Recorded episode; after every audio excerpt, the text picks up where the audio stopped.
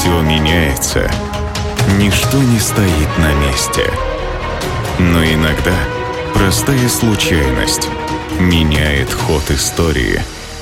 Суть события видна только со временем.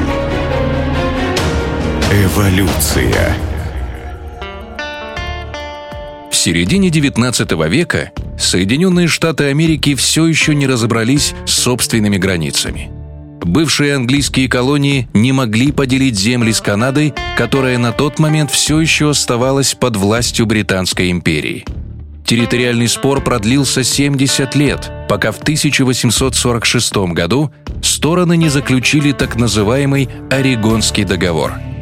По нему границу провели вдоль 49-й параллели. Теперь все было понятно – к югу от 49-й – территория США, к северу – земли Великой Британии. На бумаге все просто, а вот что называется на местах – Сегодня мы расскажем о том, как неточность в формулировках и конфликт двух фермеров изменили политическую карту мира. Камнем преткновения в этой истории стали острова Сан-Хуан – Дело в том, что 49-я параллель проходит как раз по центру архипелага.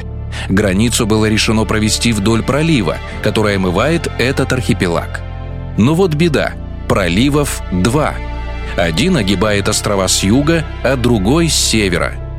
Если проводить границу по Южному проливу, то острова принадлежат Канаде, а если по Северному, то США. Проблему решили просто. На нее закрыли глаза – и на островах стали селиться как подданные Британии, так и граждане США. Так продолжалось 13 лет, пока не начался конфликт, который в истории получил название «Война из-за свиньи».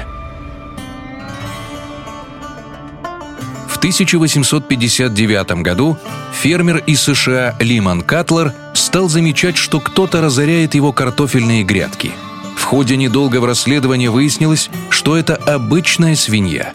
Фермер не стал разбираться, кому она принадлежит, а просто пристрелил зверя.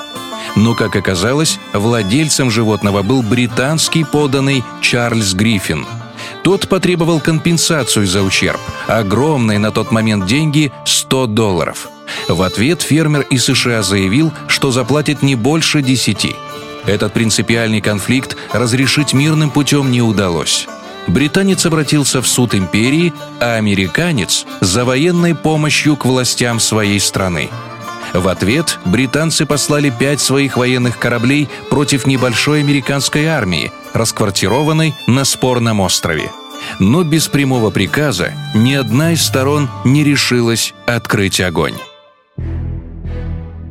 Когда о сложившейся ситуации узнали в верхах, там в прямом смысле схватились за голову.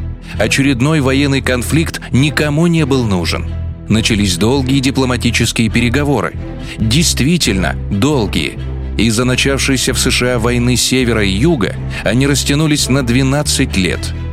Лишь когда гражданская война закончилась, было решено привлечь к решению конфликта третью сторону – Третейским судьей стала Германия. Именно комиссия германского кайзера Вильгельма I постановила, что спорный остров Сан-Хуан должен принадлежать США. Подобное решение возмутило общественность Канады, которой принадлежал остров Сан-Хуан. Парламент британской колонии увидел политическую слабость Британской империи и потребовал свою долю независимости.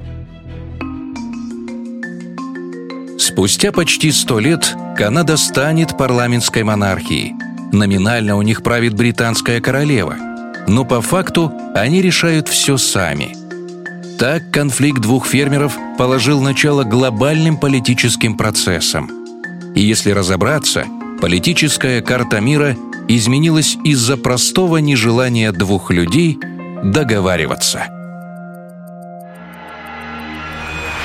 Эволюция. Суть события видна только со временем.